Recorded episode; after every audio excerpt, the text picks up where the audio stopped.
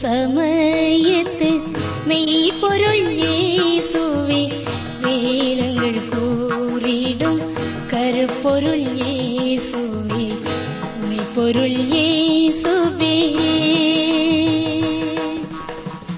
உண்மை என்பது ஒன்றே ஒன்றாகும், அண்மையில் சேர்ந்திட்டால் அதுவும் புலனாகும், மெய் பொருள் இயேசுவே.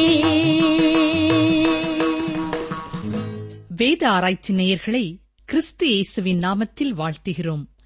கர்த்தருடைய வேதம் குறைவற்றதும் ஆத்துமாவை உயிர்ப்பிக்கிறதுமாயிருக்கிறது.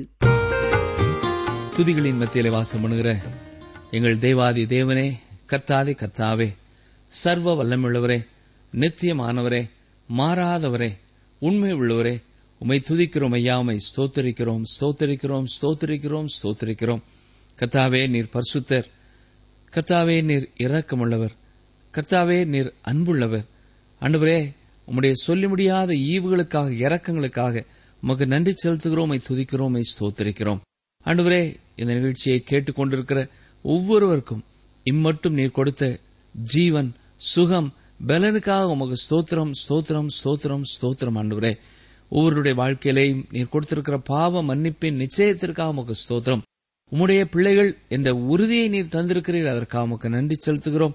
ஆண்டவரே, உம்மை நேசிக்கிற அன்பு உள்ளங்களை நீர் கொடுத்திருக்கிறீர், உமக்கு நன்றி செலுத்துகிறோம். தாங்கள் இருக்கும் இடத்திலே தங்களால் ஏந்த ஊழியங்களை உற்சாகத்தோடு செய்யும்படியாக நீர் அழைத்திருக்கிறீர், உமக்கு ஸ்தோத்திரம் ஸ்தோத்திரம் ஸ்தோத்திரம். ஒவ்வொருடைய வாழ்க்கையிலேயும் நீர் கொடுத்திருக்கிற மகிழ்ச்சிக்காக, சமாதானத்திற்காக, உற்சாகத்திற்காக உமக்கு நன்றி செலுத்துகிறோம், துதிக்கிறோம் அப்பா. ஆண்டவரே, இந்த நாட்களிலேயும் கர்த்தருடைய சித்தத்தை அறிந்து கொள்ள வேண்டும் என்ற வாஞ்சியோடு இருக்கிற ஒவ்வொருடைய வாழ்க்கையிலையும் அவர்கள் எந்தெந்த காலகட்டங்களிலே என்னென்ன செய்ய வேண்டும் என்று நீர் விரும்புகிறீரோ அதை வெளிப்படுத்தி கரம் பிடித்து வழிநடத்த வேண்டும் என்று சொல்லி நாங்கள் செபிக்கிறோம். ஆண்டவரே, உம்முடைய பாதையை நடக்க அவர்களுக்கு தேவையான உம்முடைய பலனையும் வல்லமையையும் சத்துவத்தையும் கர்த்தர் தர வேண்டும் என்று சொல்லி நாங்கள் செபிக்கிறோம். குறிப்பாய் நான் பரிசுத்தமாய் வாழ விரும்புகிறேன் என்ற வாஞ்சியோடு உம்முடைய முகத்தை அடிக்கடி நோக்கி பார்க்கிற அன்பு உள்ளங்களை உடைய சமூகத்திலே வைக்கிறோம். கர்த்தர் தாமே உடைய தூய ஆவின் வல்லமையினாலே அவர்களை இடைகட்ட வேண்டும் என்று சொல்லி நாங்கள் ஜெபிக்கிறோம். பாவ சோதனைகளை இனம் கண்டு கொள்ளவும், பிசாசிற்கு எதிர்த்து நிற்க வேண்டிய நேரங்களிலே எதிர்த்து நிற்கவும், தப்பி ஓட வேண்டிய நேரங்களிலே ஓடவும், ஆண்டவரே முழுமையாய் உமக்கு பிரியமாய் வாழவும் கர்த்தர் அனுக்கிரகம் பண்ண வேண்டும் என்று சொல்லி நாங்கள் ஜெபிக்கிறோம். ஆண்டவரே, இந்த நாட்களிலேயும் பிறரை மன்னியாமல் இருமாப்போடும் வைராக்கியத்தோடும் கோபத்தோடும் எரிச்சலோடும் இருக்கிற ஒவ்வொருவரையும் உடைய சமூகத்திலே நினைவு கூறுகிறோம். ஆண்டவரே, அவருடைய மன்னியாத தன்மை அவருடைய வாழ்க்கையை அழித்து போடும் என்பதை உணர்ந்து கொள்ளும் உணர்வுள்ள இருதயத்தை தாரும். எவ்வளவு பெரிய தவறை செய்திருந்தாலும் உள்ளத்தின் ஆழத்திலிருந்து உம்முடைய அன்பினாலே உந்தி தள்ளப்பட்டவர்களாய் தங்களுக்கு விரோதம் செய்தவர்களை மன்னிக்கக்கூடிய கிருபையை, இரக்கத்தை தேவரீர் உம்முடைய பிள்ளைகளுக்கு கொடுக்க வேண்டும் என்று சொல்லி நாங்கள் செபிக்கிறோம். இந்த நேரத்திலேயும் பெற்றோரை கவனியாத பிள்ளைகளுக்காக நாங்கள் செபிக்கிறோம். வயது சென்ற பெற்றோர் பாரத்தோடும் ஏக்கத்தோடும் கவலையோடும் துக்கத்தோடும் இருக்கும் பொழுது பிள்ளைகள் அவர்களை கண்டுகொள்ளாமல் உல்லாசமான வாழ்க்கையிலே ஈடுபட்டுக் கொண்டு ஆண்டவரே பெற்றோருக்கு கொடுக்க வேண்டிய நேரத்தையோ கவனத்தையோ கொடுக்காமல் அன்பற்றவர்களாய், அக்கறையற்றவர்களாய், பொறுப்பற்றவர்களாய் இருக்கிறவர்களை கர்த்தர் கண்ணோக்கி பார்த்து அவர்களுக்கு ஏற்ற உணர்வுள்ள இருதயத்தை கொடுக்க வேண்டும் என்று சொல்லி நாங்கள் செபிக்கிறோம். என் பிள்ளைகள் என்னை கவனிக்கவில்லையே இந்த ஏக்கத்தோடும் துக்கத்தோடும் வருத்தத்தோடும் இருக்கிற அருமையான பெரியவர்களுக்கு நீரை ஆறுதலையும் சமாதானத்தையும் தாரும். பிள்ளைகள் கைவிட்டாலும் நீர் கைவிடாதவர், நீர் மாறாதவர் என்பதை புரிந்து கொள்ள உதவி செய்ய வேண்டும் என்று சொல்லி நாங்கள் செபிக்கிறோம். இந்த நேரத்திலேயும் விபத்திலே அகப்பட்டு பற்பல விதமான பாதிப்புகளினாலே நொந்து போய், சோர்ந்து போய், உடைந்து போய் இருக்கிற நம்முடைய பிள்ளைகளை கண்ணோக்கி பாரும். அவர்கள் எடுத்துக் கொள்ளுகிற சிகிச்சைகளை கர்த்தர் ஆசீர்வதிப்பீராக. சீக்கிரமாய் பூரண சுகம் பெற்று தங்கள் பணிக்கு திரும்ப நீர் உதவி செய்ய வேண்டும் என்று சொல்லி நாங்கள் ஜெபிக்கிறோம். தோட்டம் துறவுகளிலே வேலை செய்கிறவர்களுக்காக நாங்கள் ஜெபிக்கிறோம். அவர்களுக்கு தேவையான ஞானத்தையும் பலனையும் கிருபையும் தாரும் அப்பா. ஆண்டவரே, அவர்கள் தோட்டம் செழித்து வளரத்தக்கதாக தேவையான தண்ணீரை தாரும். எங்கெங்கு மழை தேவையோ அங்கே மழை தாரும். ஆண்டவரே, எங்களுடைய நிலத்தடி நீர் உயர்ந்து பெருகத்தக்கதாக, நீரூற்றுகள் பாய்ந்து வரத்தக்கதாக கர்த்தர் கட்டளையிட வேண்டும் என்று சொல்லி நாங்கள் செபிக்கிறோம். எங்களுடைய பாவங்களை மன்னித்து எங்களுடைய குறை குற்றங்களை நீர் நீக்கி போட்டு எங்கள் தேசத்திற்கு சேமத்தை கொடுக்க வேண்டும் என்று சொல்லி நாங்கள் செபிக்கிறோம். இந்த நாட்களிலேயும் திருமண ஒப்பந்தங்களை காத்துக்கொள்ளாமல் ஒருவருக்கொருவர் உண்மையில்லாமல் இருக்கிற குடும்பங்களை நாங்கள் நினைவு கூறுகிறோம். ஆண்டவரே, தங்களுடைய பாவங்களை உணர்ந்து மனம் திரும்ப உதவி செய்தரலும். கணவனுக்கு கீழ்ப்படிய வேண்டிய அளவு சந்தோஷத்தோடு கீழ்ப்படிய உதவி செய்தரலும். நேசிக்க வேண்டிய அளவு தன் மனைவியை உள்ளத்தின் ஆழத்திலிருந்து நேசிக்கக்கூடிய மன பக்குவத்தை கர்த்தர் கட்டளையிட வேண்டும் என்று சொல்லி நாங்கள் செபிக்கிறோம். உடைந்து போய்க் கொண்டிருக்கிற குடும்பங்களை கர்த்தர் சீர்படுத்த வேண்டும் என்று சொல்லி நாங்கள் செபிக்கிறோம். அப்பா, இன்னமும் விஷ ஜந்துக்களால் பாதிக்கப்பட்டு வைத்தியம் செய்து கொண்டிருக்கிற ஒவ்வொருவருக்காக நாங்கள் செபிக்கிறோம். கர்த்ததாமே அவர்கள் சரீரத்தில் இருக்கிற விஷத்தை அகற்றி பூரண சுகத்தை தர வேண்டும் என்று சொல்லி நாங்கள் செபிக்கிறோம். இன்னமும் கண் தொடர்பான வியாதிகளினாலே பாதிக்கப்பட்டு ஆண்டவரே, ஆங்காங்கே வைத்தியசாலைகளிலே இருக்கிறவர்கள், சிகிச்சை பெற்று வருகிறவர்கள் ஒவ்வொருவருக்கும் கர்த்தர் இறங்கி அவருடைய கண்களை தொட்டு நீர் பலப்படுத்த வேண்டும் என்று சொல்லி நாங்கள் செபிக்கிறோம். சிறையில் இருக்கிற சகோதர சகோதரிகளுக்காகவும் நாங்கள் நம்முடைய முகத்தை நோக்கி பார்க்கிறோம். ஆண்டவரே, தவறாய் யாராவது தீர்க்கப்பட்டு அப்படிப்பட்ட இடங்களிலே இருப்பார்கள் என்றால் கர்த்ததாமே அவர்களுக்கு அற்புதமான, ஆச்சரியமான, சீக்கிரமான விடுதலை தாரும். தவறு செய்தவர்களும் தன்னுடைய தவறை உணர்ந்து மனம் திரும்ப கிருபை தாரும். அவர்களுக்கும் விரைவான ஒரு விடுதலையை கர்த்தர் கட்டளையிட வேண்டும் என்று சொல்லி நாங்கள் செபிக்கிறோம். இன்னமும் குடல் சம்பந்தப்பட்ட வியாதினாலே பாதிக்கப்பட்டிருக்கிறவர்களுக்காக நாங்கள் செபிக்கிறோம். வைத்தியம் செய்ய முடியாமல் தவித்துக் கொண்டிருக்கிறவர்களுக்காக நாங்கள் செபிக்கிறோம். கர்த்தர் இறங்கியவர்களுக்கு உதவி செய்தலும். மூளையிலே கட்டி என்று சொல்லி அறுவை சிகிச்சை செய்யப்பட்டு தொடர்ந்து மருத்துவமனையிலே சிகிச்சை பெற்று வரும் சகோதர சகோதரிகள் ஒவ்வொருவருடைய சமூகத்திலே வைக்கிறோம். அப்பா, நீர் இறங்கி பூரணமான சுகத்தை தாரும். இன்னமும் நரம்பு தொடர்பான வியாதிகளினாலே பாதிக்கப்பட்டு சரீரத்திலே பல இடங்களிலே வேதனைகளினாலே கஷ்டப்படுகிற நம்முடைய பிள்ளைகளை கண்ணோக்கி பாரும். நீரே தொட்டு அவர்களை பலப்படுத்த வேண்டும் என்று சொல்லி நாங்கள் செபிக்கிறோம். புற்றுநோயினாலே பாதிக்கப்பட்டு சிகிச்சை பெற்று வருகிற ஒவ்வொருவருக்கும் கர்த்தர் இறங்கி அற்புதமாய், ஆச்சரியமாய், பூரணமான சுகத்தை கொடுக்க வேண்டும் என்று சொல்லி நாங்கள் செபிக்கிறோம். உம்மாலே கூடாத அதிசயமான காரியம் ஒன்றும் இல்லை ராஜா. நீர் இறங்கி உதவி செய்தலும். இந்த வாரம் முழுவதும் உம்முடைய கிருபை, உம்முடைய இரக்கம், உம்முடைய பாதுகாவல், உம்முடைய பரிசுத்தம் எங்களுக்கு போதுமானதா இருக்கட்டும். எங்கள் ஜெபத்தை கேட்டதற்காக உமக்கு ஸ்தோத்திரம். இந்த வாரத்திலே தங்கள் பிறந்த நாளை, திருமண நாளை நினைவு கூர்ந்துமை துதிக்கிறவர்களோடு நாங்களும் இணைந்துமை துதிக்கிறோம், ஸ்தோத்திரிக்கிறோம். அவர்கள் ஆரம்பிக்கிற புதிய ஆண்டிலே புதிய வல்லமையையும் புதிய கிருபைகளையும் நிறைவாய் தந்து வழிநடத்த ஒப்புக் கொடுக்கிறோம். மீட்பர் இயேசு கிறிஸ்துவின் நாமத்தினாலே மனத்தாழ்மையோடு வேண்டிக் கொள்கிறோம் பிதாவே, ஆமென்.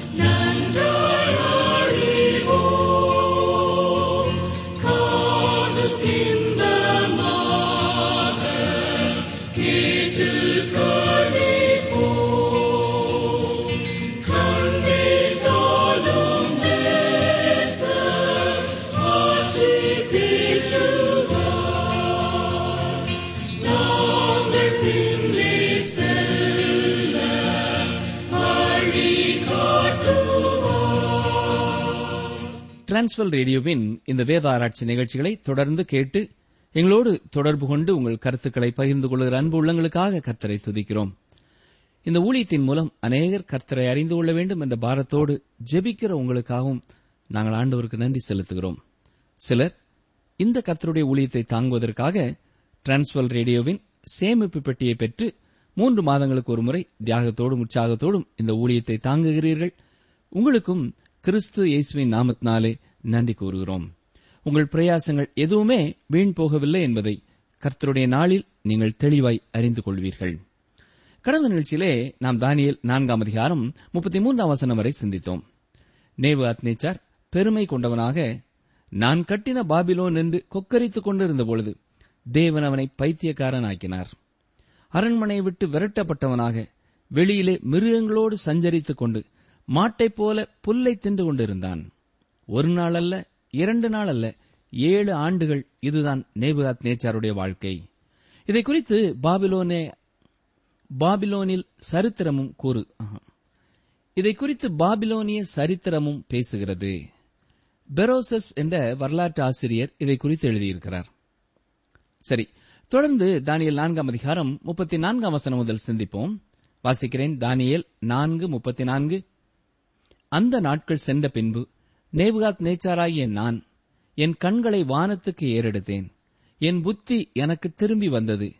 அப்பொழுது நான் உன்னதமானவரை ஸ்தோத்தரித்து என்றென்றைக்கும் ஜீவித்திருக்கிறவரை புகழ்ந்து மகிமைப்படுத்தினேன். அவருடைய கர்த்தத்துவமே நித்திய கர்த்தத்துவம், அவருடைய ராஜ்யமே தலைமுறை தலைமுறையாக நிற்கும். நேபுகாத்நேச்சார் புத்தி பேதலித்து அலைந்த காலத்திலேயே தனது கண்களை வானத்திற்கு நேராக ஏறெடுத்தான். கர்த்தரை நோக்கி கூப்பிட்டான். அப்பொழுது புத்தி திரும்ப வந்தது. மேலும் அவர் கூறும் சாட்சி என்ன என்று அடுத்த வசனத்திலே கவனியுங்கள். தானியேல் நாலு முப்பத்தி ஐந்து. பூமியின் குடிகள் எல்லாம் ஒன்றுமில்லை என்று எண்ணப்படுகிறார்கள். அவர் தமது சித்தத்தின்படியே வானத்தின் சேனையையும் பூமியின் குடிகளையும் நடத்துகிறார். அவருடைய கையை தடுத்து அவரை நோக்கி என்ன செய்கிறீர் என்று சொல்லத்தக்கவன் ஒருவனும் இல்லை என்றேன். உலகத்திலே அனைத்து காரியங்களையும் ஆண்டு நடத்துகிறவர் தேவனே என்பதை நேபுகாத்நேச்சார் இப்பொழுது கற்றுக்கொள்கிறான். ஆம் பிரியமானவர்களே, தேவாதி தேவனே சர்வலோகத்தையும் தனது கட்டுப்பாட்டிற்குள்ளே வைத்திருக்கிறார். தனது வாழ்க்கையிலே நடைபெற்ற காரியங்களையும் தேவனுடைய சித்தம் என்று ஏற்றுக்கொள்கிறான். பெருமை நிறைந்த உள்ளத்தை இப்பொழுது தேவனுடைய சித்தத்திற்கென்று அர்ப்பணிக்கிறான். இன்றும் அநேக விசுவாசிகளின் வாழ்க்கையிலே அவர்கள் செய்ய வேண்டியது இதுதான். தங்களை குறித்தே பேசிக்கொண்டு தங்களை குறித்தே பெருமைப்பட்டுக் கொண்டு இல்லாமல் தேவனுடைய சித்தத்திற்கு பூரணமாய் தங்களை அர்ப்பணிக்க வேண்டும். தானியேல் நான்காம் அதிகாரம் முப்பத்தி ஆறு முப்பத்தி ஏழாம் வசனங்கள். அவ்வேளையில் என் புத்தி எனக்கு திரும்பி வந்தது. என் ராஜ்யபாரத்தின் மேன்மைக்காக என் மகிமையும் என் முகக்களையும் எனக்கு திரும்பி வந்தது. என் மந்திரிமாரும் என் பிரபுக்களும் என்னை தேடி வந்தார்கள். என் ராஜ்யத்திலே நான் ஸ்திரப்படுத்தப்பட்டேன். அதிக மகத்துவமும் எனக்கு கிடைத்தது. ஆகையால் நேபுகாத்நேச்சாராகிய நான் பரலோகத்தின் ராஜாவை புகழ்ந்து உயர்த்தி மகிமைப்படுத்துகிறேன். அவருடைய கிரியைகள் எல்லாம் சத்தியமும் அவருடைய வழிகள் நியாயமும் ஆனவைகள். அகந்தையாய் நடக்கிறவர்களை தாழ்த்த அவராலே ஆகும் என்று எழுதினான். கவனித்தீர்களா? இப்பொழுது நேபுகாத்நேச்சாருக்கு புத்தி தெளிகிறது. மீண்டும் பாபிலோனின் ராஜாவாக ஏற்றுக்கொள்ளப்படுகிறான். ராஜ்யத்தின் மந்திரிகள் உத்தியோகஸ்தர்கள் நேபுகாத்நேச்சாரை சூழ மீண்டும் நிற்கிறார்கள். கடந்த ஏழாண்டு காலமும் ராஜ்யத்தை தேவன் யாருடைய கரத்திலேயும் ஒப்புக் கொடுக்கவில்லை. பிரதம மந்திரியாயிருந்த தானியேலுடைய தலைமையிலே ராஜ்யத்தின் காரியங்கள் தொடர்ந்து நடைபெற்றிருக்கும். இப்பொழுது தேவனை அறிய வேண்டியபடி அவன் அறிந்து கொண்டபடியினாலே தேவன் அவனை உயர்த்துகிறார். அவனுக்கு அதிக மகத்துவமும் கிடைக்கிறது. மட்டுமல்ல, அகந்தையாக நடந்தவர்களை தேவனாலே தாழ்த்த முடியும் என்பதை மற்றவர்கள் அறிந்து கொள்ளும்படியாக எழுதினான் என்று வாசிக்கிறோம். ஆம் பிரியமான சகோதரனே சகோதரியே, கர்த்தர் உங்களுக்கு கொடுத்திருக்கிற எந்த காரியத்தை குறித்தாவது நீங்கள் பெருமை கொண்டிருப்பீர்கள் என்றால் அந்த பெருமையை விட்டுவிட்டு அவர் தந்த கிருபைக்காக அவருக்கு நன்றி சொல்லுங்கள். எந்த காரியத்தை குறித்தாவது நீங்கள் பெருமையோடு இருப்பீர்கள் என்றால் தேவன் உங்களுக்கு எதிர்த்து நிற்கிறார் என்பதை ஞாபகப்படுத்த விரும்புகிறேன். தொடர்ந்து தானியேல் ஐந்தாம் அதிகாரத்திற்குள்ளே கடந்து செல்வோம். நான்காம் அதிகாரத்திற்கு பின்னர் நடைபெற்ற பல சம்பவங்கள் நமக்கு தெரியவில்லை. இது நடந்து பல ஆண்டுகளுக்கு பின்னர் நடந்த ஒரு சம்பவம் தான் ஐந்தாம் அதிகாரத்திலே கூறப்பட்டிருக்கிறது. பாபிலோன் சரித்திரத்தில் இருந்து இடையிலே ஒரு பக்கத்தை நாம் இங்கே பார்க்கிறோம். தானியேல் ஐந்தாம் அதிகாரம் முதலாம் வசனம். பெல்ஷாசார் என்னும் ராஜா தன் பிரபுக்களில் ஆயிரம் பேருக்கு ஒரு பெரிய விருந்து செய்து அந்த ஆயிரம் பேருக்கு முன்பாக திராட்சரசம் குடித்தான். இந்த பெல்ஷாசார் யார்? இவன் எப்படி இந்த அரியணைக்கு வந்தான்? கடந்த அதிகாரத்திலே நேபுகாத்நேச்சார் பாபிலோனின் அரசனாய் இருந்தான் என்று பார்த்தோம். சரித்திரத்திலே இந்த பெல்ஷாசார் ஒரு வித்தியாசமான மனிதனாக காணப்படுகிறான். எனவே இவனை குறித்து நாம் நன்றாக அறிந்து கொள்ள வேண்டும். பாபிலோன் பகுதியிலே நடத்தப்பட்ட அகழ்வாராய்ச்சியிலே கண்டெடுக்கப்பட்ட பீப்பாய் வடிவத்திலான சரித்திர எழுத்துக்களிலே பெல்ஷாசார் நெபோநிதுசுவின் மகன் என்று குறிப்பிடப்பட்டிருக்கிறார்.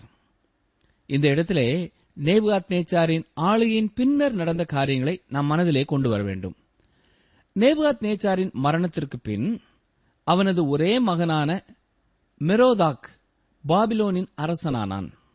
இது கிட்டத்தட்ட கிறிஸ்துவுக்கு முன் ஐநூற்று அறுபத்தி ஓராம் ஆண்டு நடைபெற்றது. இதை குறித்து இரண்டு ராஜாக்கள் இருபத்தி ஐந்தாம் அதிகாரம் இருபத்தி ஏழாம் வசனத்திலேயும் நாம் பார்க்கலாம்.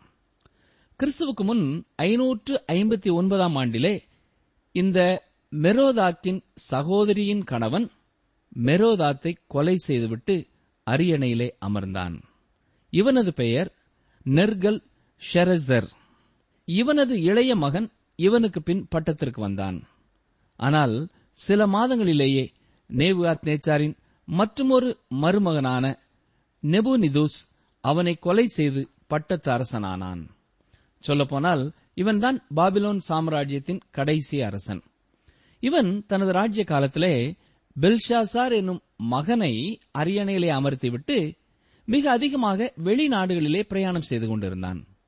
இவை எல்லாமே எரேமியா தீர்க்கதரிசி சொன்ன வார்த்தைகளை உறுதிப்படுத்துகிறது. எரேமியா என்ன சொன்னார்?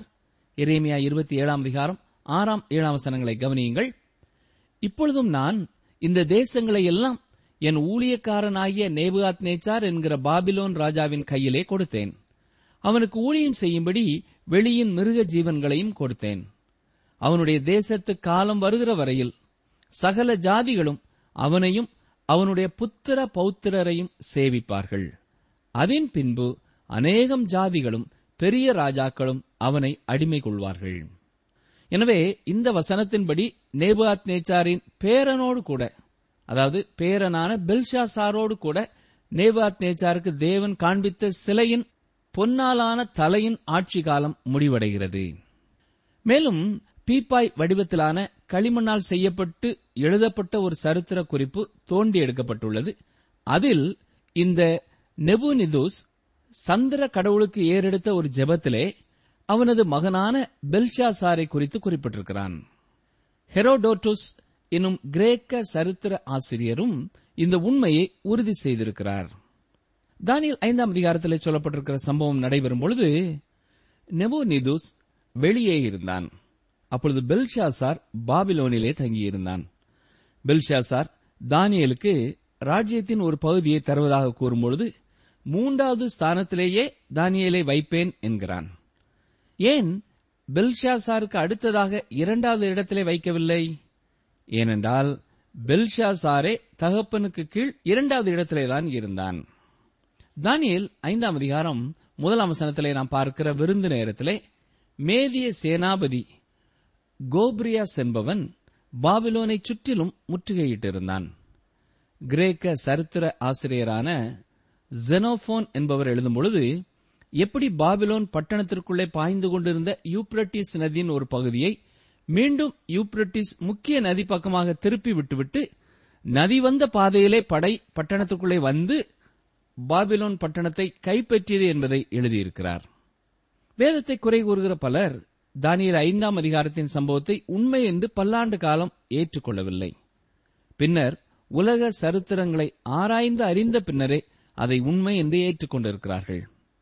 வேறு விதமாய் சொல்ல வேண்டும் என்றால் உலகத்தில் காணப்பட்ட சரித்திர தொகுப்பு வேத வசனங்களினாலே உறுதிப்படுத்தப்பட்டது. சில வேளைகளிலே சரித்திர ஆசிரியர்கள் பொய் உரைத்திருக்கிறார்கள். எனவே எல்லா காலகட்டங்களிலேயும் அதை நாம் எடுத்துக்கொள்ள முடியாது. ஆனால் இந்த குறிப்பிட்ட பகுதியை பார்க்கும்பொழுது உலக சரித்திரம் வேத வசனங்களோடு சரியாய் பொருந்துகிறதாயிருக்கிறது. பெல்ஷாசார் என்னும் ராஜா தன் பிரபுக்களில் ஆயிரம் பேருக்கு ஒரு பெரிய விருந்து செய்து அந்த ஆயிரம் பேருக்கு முன்பாக திராட்சரசம் குடித்தான் என்று வாசிக்கிறோம். மேதிய படை பட்டணத்திற்குள் நுழைந்திருக்கும் நேரத்திலே இந்த அரசனின் செயலை கவனித்தீர்களா? பெல்ஷாசார் இந்த பட்டணம் யாராலும் ஒரு காலம் கைப்பற்றப்பட முடியாது என்ற எண்ணம் உள்ளவனாய் இருந்திருக்க வேண்டும். எப்படிப்பட்ட முற்றுகையையும் வெற்றிகரமாக முறியடிக்கத்தக்கதாக நேபுகாத்நேச்சார் பட்டணத்தை கட்டியிருந்தான். பட்டணத்தின் மதிற்சுவர் பதினைந்து மைல் நீளமானது, செங்கல்களினாலே கட்டப்பட்டது. அது முன்னூறு அடி உயரமான சுவர் மட்டுமல்ல, நான்கு ரதங்கள் ஒரே நேரத்திலே அந்த மதிலின் மேல் செல்லக்கூடியதாக இருந்தது. பல ஆண்டுகளுக்கு போதுமான தானியங்கள் அங்கே இருந்தன மட்டுமல்ல, யூப்ரட்டிஸ் நதியின் ஒரு கிளை நதியை பட்டணத்தின் வழியாக செல்லும்படியாக அமைத்திருந்தார்கள். பட்டணத்தை சுற்றி எதிரிகள் நிற்கிறார்கள் என்பதை கேள்விப்பட்ட பின்னர் கூட இந்த விருந்திற்கு அவன் ஆயத்தம் செய்திருக்கலாம். அங்கே பிரபுக்களில் ஆயிரம் பேருக்கு அந்த விருந்து நடைபெற்றது. அந்த வேளையிலேயும் அவன் திராட்சரசம் குடித்தான் என்று பார்க்கிறோம். அருமையானவர்களே, இன்றும் பலவீனமான ஆண்களும் பெண்களும் தற்காலிகமான பலனையும் தைரியத்தையும் கொடுப்பது மதுபானம் என்று நினைக்கிறார்கள்.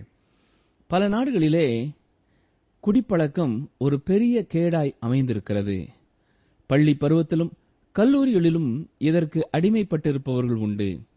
சில ஆசிரியர்களும் சில திருச்சபை தலைவர்களும் கூட இதில் அகப்பட்டவர்களாய் இருக்கிறார்கள் என்பது தெரிய வருகிறது. எத்தனையோ ஏழை எளிய மக்களும் தங்கள் வருமானத்தில் பெரும் பகுதியை குடித்து அழிக்கிறார்கள். குடியானது இன்று எத்தனையோ குடும்பங்களை கெடுத்து போட்டிருக்கிறது. இது எல்லா மனுக்குலத்திற்கும் பெரிய ஒரு பிரச்சனைதான். குடியினாலே ராஜ்யங்கள் வீழ்ச்சி பெற்றிருக்கின்றன. குடி குடியை கெடுக்கும் என்ற வாசகத்தை எத்தனை முறை வாசித்தாலும் உணர்வில்லாமல் குடிப்பதனாலே குடும்பங்கள் சீரழிகின்றன. இங்கே பெல்ஷாசாரும் பெரிய விருந்திலே குடித்துக் கொண்டு இருக்கிறான். தானியேல் ஐந்தாம் அதிகாரம் இரண்டாம் மூன்றாம் வசனங்களை பாருங்கள்.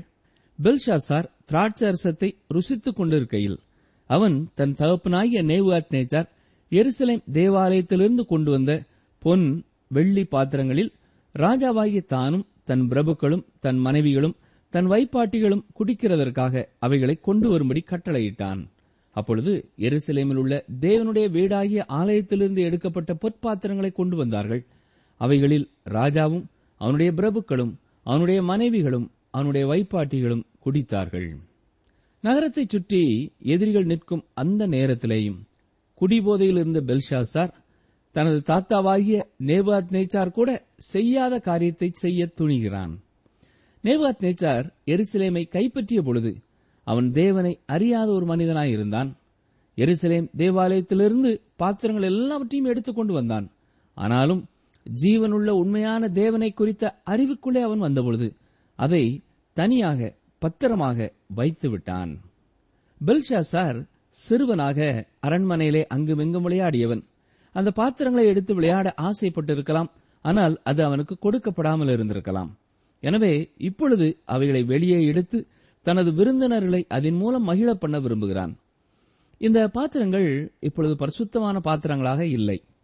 பரிசுத்தம் என்றால் தேவனுடைய பயனுக்கென்று பிரித்து வைக்கப்பட்டதாகும். என்றாலும் இப்பொழுது பெல்ஷாசார் தனது செயலினாலே அந்த பாத்திரங்களை அசுசிப்படுத்துகிறான். இன்றும் இப்படிப்பட்ட செயல்களை செய்கிறவர்களை தேவன் ஏன் உடனே தண்டிக்கிறதில்லை என்று நாம் பேசுகிறோம். பிரியமானவர்களே, தேவனுக்கு போதுமான கால அவகாசம் இருக்கிறது.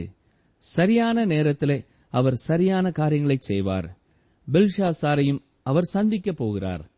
தானியேல் ஐந்தாம் அதிகாரம் இருபத்தி இரண்டாம் வசனத்திலே நாம் வாசிக்கிறது போல, பெல்ஷாசார் தாத்தாவாகிய நேபுகாத்நேச்சார் உண்மையான தேவனை குறித்த அறிவிற்குள்ளே வந்துவிட்டார் என்பதையும் அவன் தேவனை புகழ்ந்து மகிமைப்படுத்தினார் என்பதையும் அறிந்தவன்தான். என்றாலும் இப்பொழுது தேவாலய பாத்திரங்களை அசூசிப்படுத்துகிறான். நீதிமொழிகள் இருபத்தி ஒன்பதாம் அதிகாரம் முதலாம் வசனத்திலே நாம் என்ன வாசிக்கிறோம்? அடிக்கடி கடிந்து கொள்ளப்பட்டும் தன் பிடரியை கடினப்படுத்துகிறவன் சகாயமின்றி சடுதியில் நாசமடைவான். இப்பொழுது பெல்ஷாசாரின் விருந்திலே அனைவரும் மும்முரமாயிருக்கிறார்கள் மட்டுமல்ல, தேவாலய பாத்திரங்களிலே மதுபானத்தை குடிக்கிறார்கள். இது ஒரு ஒழுக்கக்கேடான காட்சியாயிருக்கிறது. சில கர்த்தருடைய ஊழியர்கள் இந்த பெல்ஷாசாரின் விருந்தை குறித்து மிகப்பெரிய விமர்சனம் செய்வார்கள்.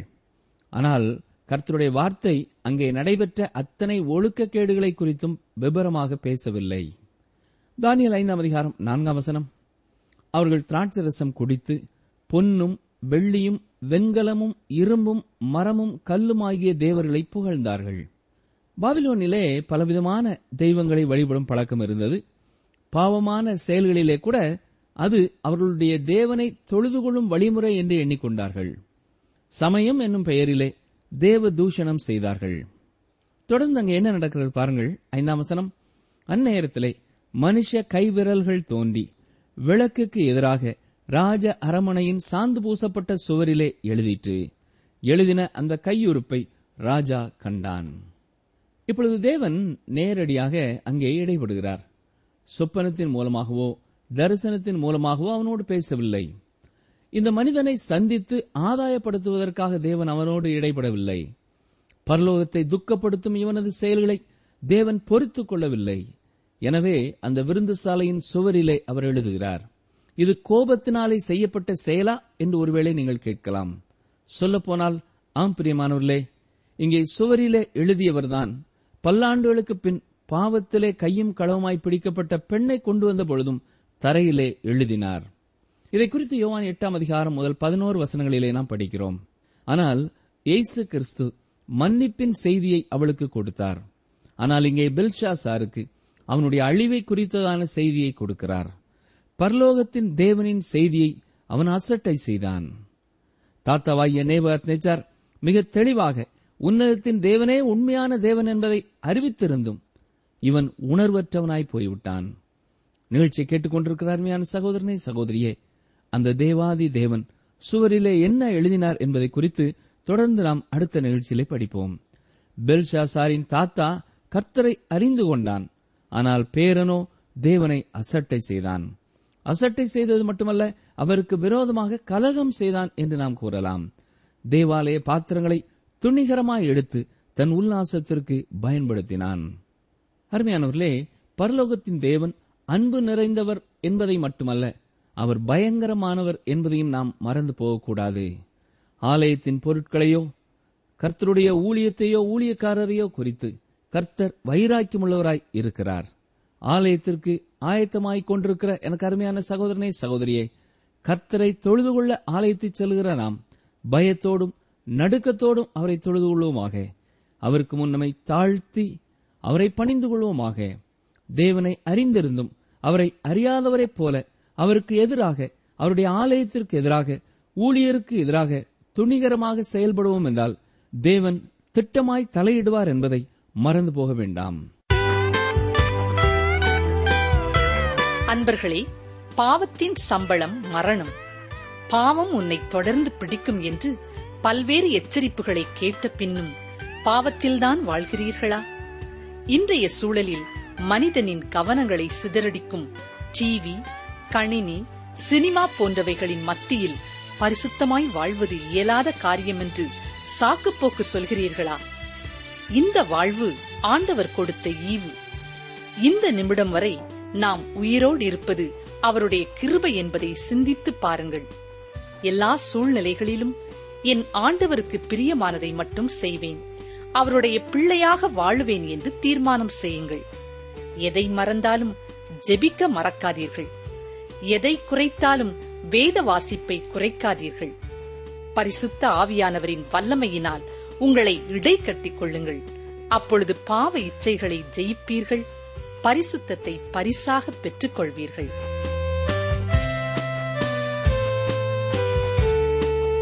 நீங்கள் தொடர்பு கொள்ள வேண்டிய எமது முகவரி: வேத ஆராய்ச்சி, டி டபிள்யூ ஆர், தபால் பெட்டி எண் நூற்று முப்பத்தி நான்கு, திருநெல்வேலி இரண்டு, தமிழ்நாடு. எங்கள் தொலைபேசி எண் தொன்னூற்று நான்கு நாற்பத்தி இரண்டு இருபத்தி ஐந்து இருபத்தி ஆறு இருபத்தி ஏழு. மற்றும் ஒரு தொலைபேசி எண் ஒன்பது ஐந்து எட்டு ஐந்து நான்கு ஆறு பூஜ்ஜியம் நான்கு ஆறு பூஜ்ஜியம். எங்கள் இமெயில் முகவரி தமிழ் டிடிபி அட் ரேடியோ எட்டு எட்டு இரண்டு டாட் காம். நீதிமான் இக்கட்டி நின்று விடுவிக்கப்படுவான். நீதிமொழிகள் பதினொன்று எட்டு. நீதிமான் இக்கட்டி நின்று விடுவிக்கப்படுவான். நீதிமொழிகள் பதினொன்று எட்டு.